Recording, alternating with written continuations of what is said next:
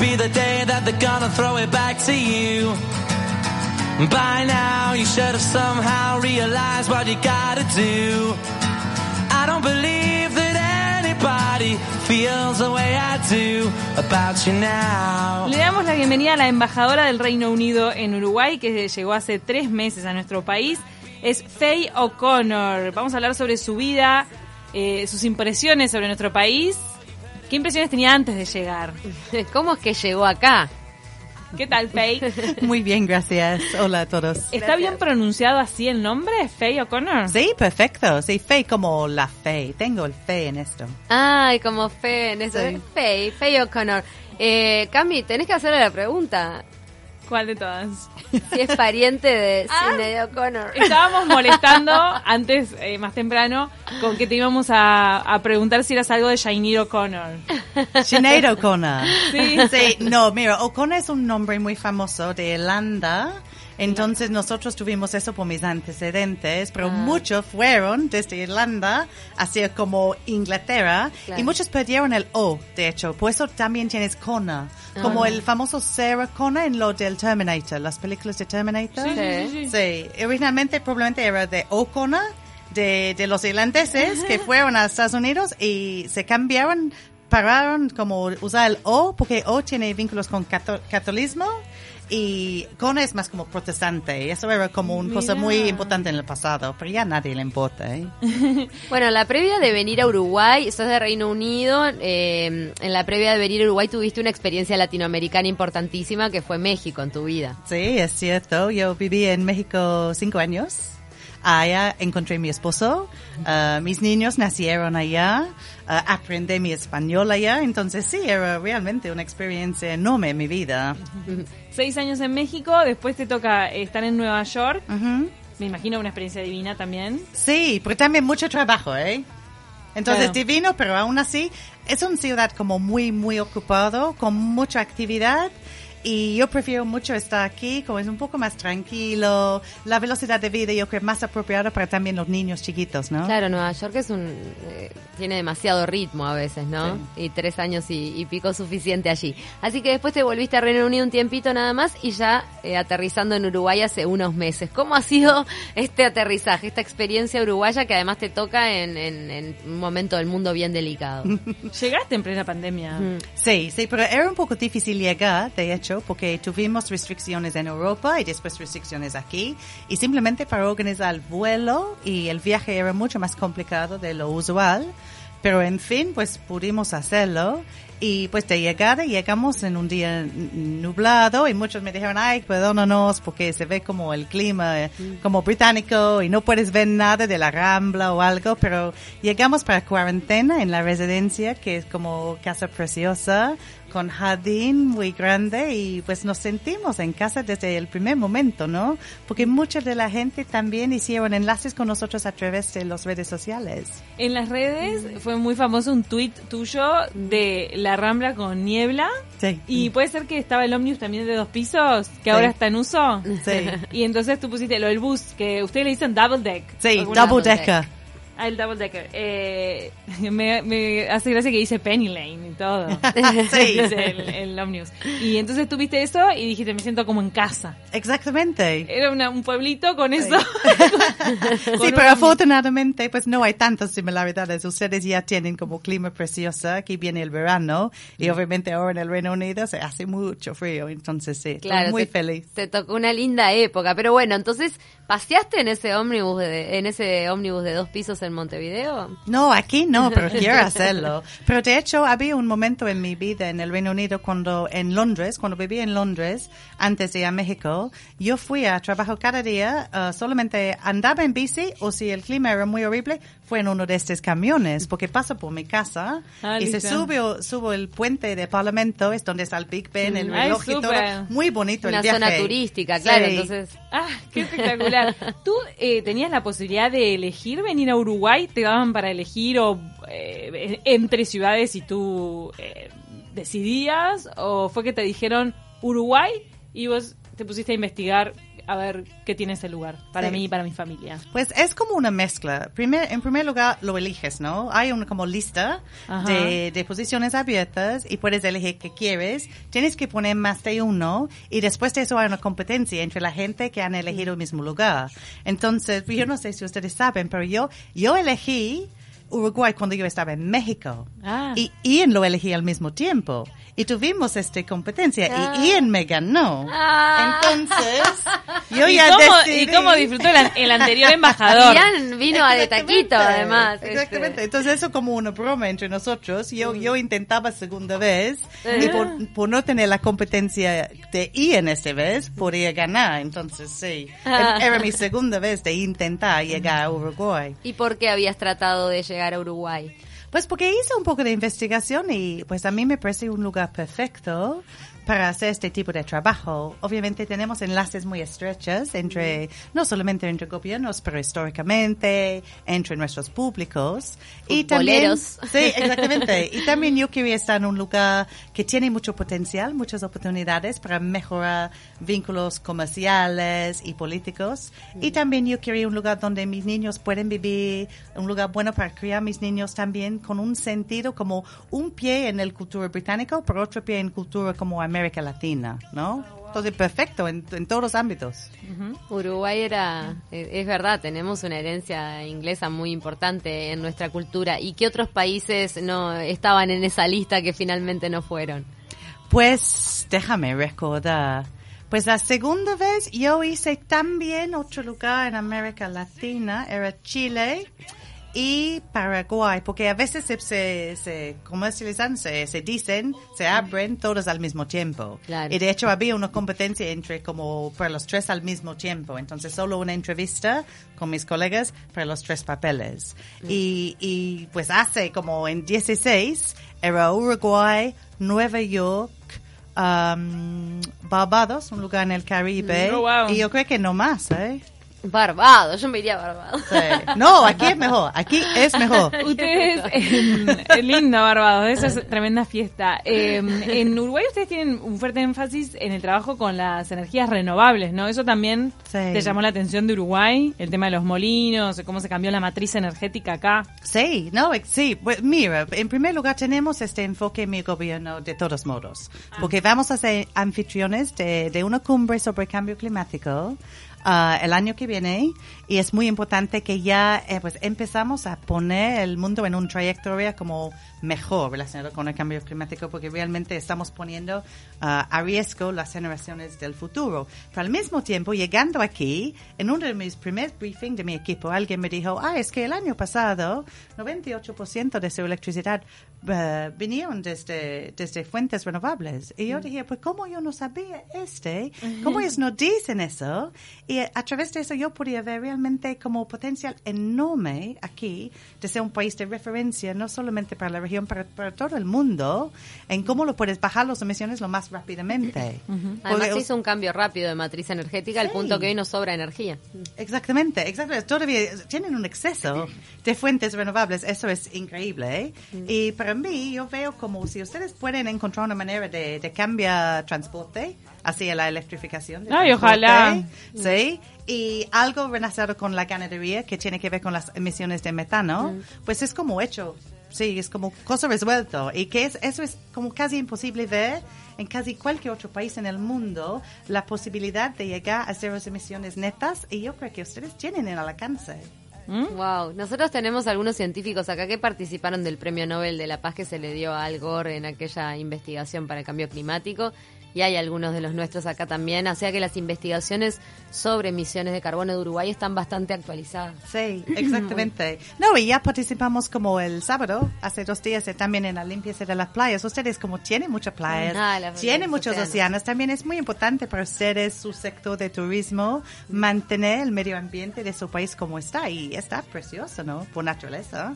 Bien lindo ver a la gente movilizándose el fin de semana, ¿eh? Sí, el- que estaban todos bajando a la playa, siempre con, usando tapaboca, barbijo y fueron a. Tienen a un evento bien importante, Océanos Sa- eh, Sanos esta, al final de esta semana y vamos a estar hablando de eso en los próximos días. Pero vamos a someter a la Nobel embajadora británica en nuestro país al cuestionario de Taquito? Sí, tenemos un cuestionario especial para ella. Y le podemos adelantar a todos los fanáticos lo que se mataron este fin de semana viendo The Crown, La Corona en Netflix, que hay una pregunta al respecto. Porque hay gente que estaba como, viste, ansiosa. Sí, ya si no le preguntas de tomando. eso, Si no te- preguntamos de, te de cambio de- no, van a- si van a cambiar de radio, nos van a mandar una bomba.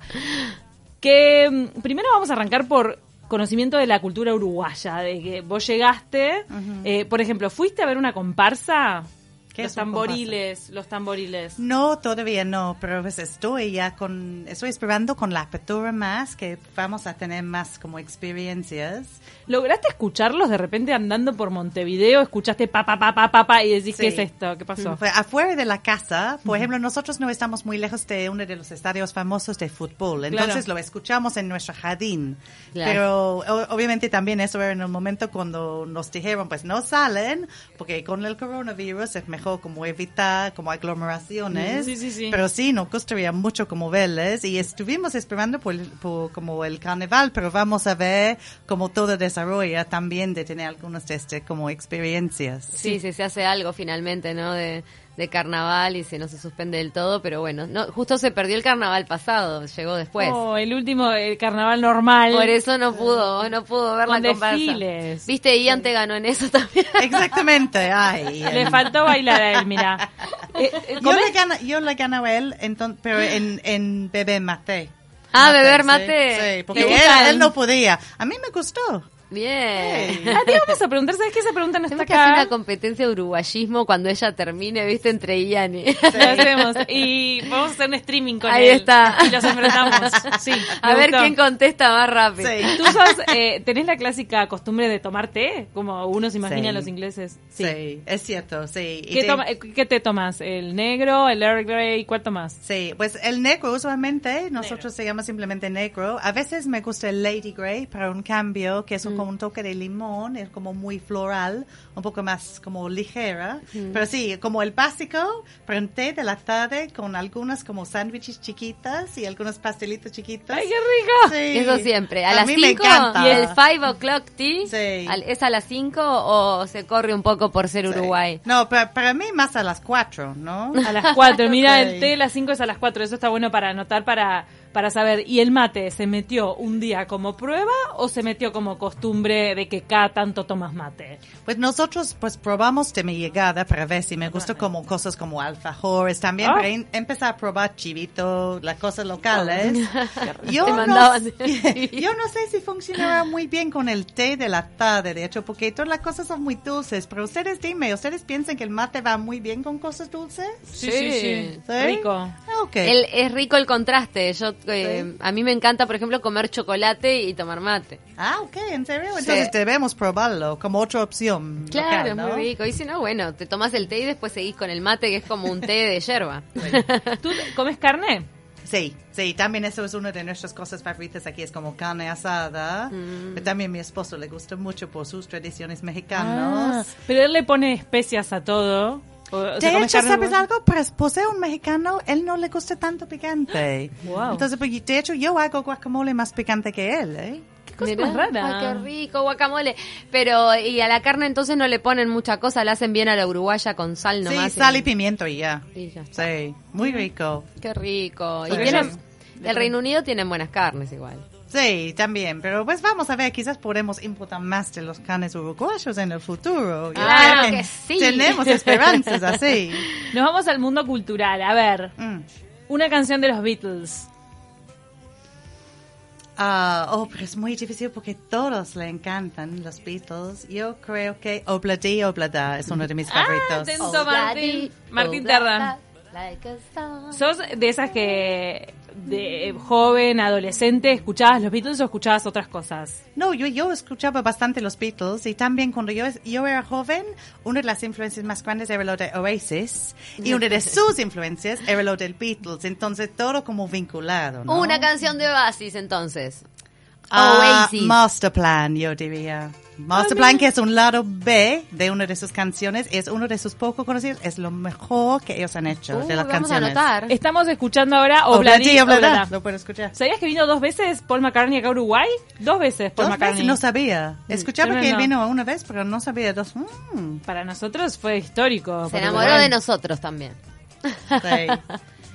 Oasis, eh, pudiste verlos en vivo seguramente a todos. Sí, sí, yo fui a universidad en Manchester para Ah. mi licenciatura y obviamente es su ciudad Mm. y era en su época y ellos hicieron uno de sus conciertos en Main Road, que es Ah. el estadio de fútbol muy cerca del, del lugar donde ellos crecieron. Ay, qué divino. Entonces mi amiga y yo filamos toda la noche para conseguir boletos porque era como tremendo allá, todos quisieron ir. ¿Toda Y la sí, noche? fuimos, toda la noche. cola toda la sí. noche Súper para fan. Sí, pues no, estuvimos estudiantes, ¿no? Claro. Fuimos a salir y después como a las 2 de la mañana Ah. llegamos a la fila y pusimos en la fila con todos y abrieron la, la venta como a las 9 de la mañana. ¿De qué cuadro sos hincha? ¿De qué equipo? Ah, yo, West Ham. No sé si ustedes conocen West ¿Hay Ham. algún uruguayo Este, ahí en es West de Ham? Londres. Es del este de Londres. El No, no ganan mucho, pero son muy buenos. Acá nos pasa Alejandro Jiménez. Son más queridos que buenos, sí, capaz. exactamente. No, pero no sé, no sé cómo funciona aquí, pero hay una regla en el Reino Unido. No puedes escoger ni la familia ni su equipo de fútbol. Tiene que ver dónde se, na- se nació Ah. una persona. Ah, ¿sí? no, no pueden Tienes que ser el, no, el más cercano a donde naciste. Mira. Ahí va, entonces es por el barrio. Masterplan encontraron. Muy bien. No de las que yo más tengo en la mente. Más No, porque no es de las más conocidas, decía No. recién ella. Bueno, y por nos ejemplo, mandó que, eh, que crack que le gustaba así, nos mandó Gabriel, un oyente. Y Qué cantantes más Genius. You are a genius. Perfecto. cantantes más actuales como Harry Styles o Adele. Adele es uno de mis favoritos, de hecho, como mujer fuerte que no tiene miedo de expresar cómo se siente, que no le importa como su pesa también es como para mí increíble, ¿no? Como está como enfrentando algunos de los er- estereotipos de qué significa ser una mujer cantante y me encanta. Qué potencia que tiene Adele. Sí, ahora adelgazó muchísimo, ¿no? Ahora Sí. está, Está cambiada. Está muy cambiada, pero bueno, defen- defiende, cuenta un poco toda su historia personal Sí. al respecto. Y de David Bowie y Elton John, ¿con cuál de los dos te quedas? Oh, voy a decir Elton John. Elton John. Sí. Vino también a Uruguay. Elton John vino a Uruguay. Bueno, la mejor temporada de The Crown, que es esta serie que Oh. tiene en vilo a mucha gente. Y ayer, domingo, se estrenó la nueva temporada, muy esperada por la hinchada de Crown, porque es la que tiene todo el tema de Lady Di. Sí. Oh. Estaba la gente Sí. esperando a Lady Di. Sí, no. la Corona, ¿cuál es la mejor temporada para entender realmente con, desde el Uruguay qué significa la Corona británica para ustedes? Mm, Pues es que yo también estaba uno de ellos esperando con mucha anticipación la nueva temporada. Yo creo que todas las temporadas son increíbles porque es como una mezcla de hechos y ficción y es muy interesante ver la interpretación de, de todas las conversaciones que quizás tomaron lugar atrás de, de estas puertas cerradas, ¿no? A mí me gustó muchísimo el- la primera temporada con Claire Foy. Me parece que ella lo hizo increíblemente, como y también cositas que yo no sabía tanto. Pero de hecho, pues vamos a ver. Yo solo he visto ah, el primer capítulo de la nueva temporada porque estoy intentando frenarme. Ah, pero yo creo que eso sería lo más, lo máximo para mí porque realmente eso toca eventos que yo puedo recordar desde mi vida real. Claro. Entonces, para mí, cuando sí. sucedieron. Exactamente. ¿Cómo Y también lo de Lady Di, toda esta época realmente, pues era un, un- una época muy complicada, muy difícil para la familia real. Y en este contexto yo creo que también va a ser muy dramática, ¿no? Va a aparecer Margaret Thatcher en esta. Sí, eh, ya está. Ah, ya estaba en la anterior. No, no, no, es, es como empezó en la primer, Ella primer ya vio el capítulo primer ayer capítulo, ya vi. aparece. Sí, Qué momento, empieza, ¿no? Y realmente es representativo de lo que es la corona británica, la serie, para la gente lejos del país que la, que la ve. Sí, yo creo que sí. Mire, es una ficción, entonces obviamente quizás un poco más dramático de los hechos reales, pero la gran mayoría de, de los capítulos son basados en hechos reales, como eventos, acontecimientos que sabemos que pasamos en nuestra historia, como la coronación o accidentes industriales o guerras o algo. Entonces también lo puedes como ver el vínculo entre la realidad y, el- la ficción. A mí me encanta. Bien. Sí, mucha gente que se enganchó, eh, amó como muestran a Elizabeth, eh, a la reina Isabel, tan joven, Sí. teniendo que lidiar con la, prime- eh, la Primera Guerra Mundial. ¿Primera, segunda? Segunda. La segunda, la Segunda Guerra Mundial, por Dios. Porque le tocó tanta cosa que pensé que ya desde la 1, pero no. Bueno, esto es escabroso, ¿eh? pero puedes responder y no, no justificar. ¿Harry o William? Harry, ¡Ah! ¿Megan o Kate? Kate. Ah, te, te quedas con Kate. Kate. A quedarse con Megan. No. Bueno, No, Qué Kate es increíble, ¿no? Es como todo el tiempo muy calma, muy tranquila, muy glamorosa, muy leal. Pues no, yo creo que Kate, eh, y, y es la primera, realmente Kate es la primera mujer de raíces bastante mm, normales de que, ha subido en, el, en la familia real, ¿no? Ella- Muchos hablan sobre Diana, pero Diana era un lady, Diana era de, de familia de herencia, como el tradicional, y Kate era la primera más o menos de, de una familia más normal, y también a través de Kate tenemos ya cambios a tradiciones como ya la hija puede ser la reina, no, no tiene que ser el hijo si hay hijos. Y- ¿Me Porque tiene puras Eso es nenas, Cambio, no. es cambio. Eh, William y Kate acordaron cuando ella estaba embarazada que pase lo que pase, sea niño o niña, esta persona va a ser rey o reina. Y eso es la primera vez en nuestra historia que ha pasado. O sea que Kate ha hecho un, un cambio desde adentro de, Sí. de la corona. ¿Y entre los británicos es más querida ella que, que Meghan? Es difícil decir, de hecho, Eh. porque hay como hay diferentes aficionados de diferentes campos y representan diferentes cosas. Sí. Obviamente, pues siempre, como el hijo mayor representa algo que es más tradicional porque va a ser rey, y el hijo segundo es como más divertido y Más quizás un- popular. Eso es lo que tiene sí, Harry. más popular, es lo que tiene Harry. Bueno, Hugh Grant, ¿divino o sobrevalorado?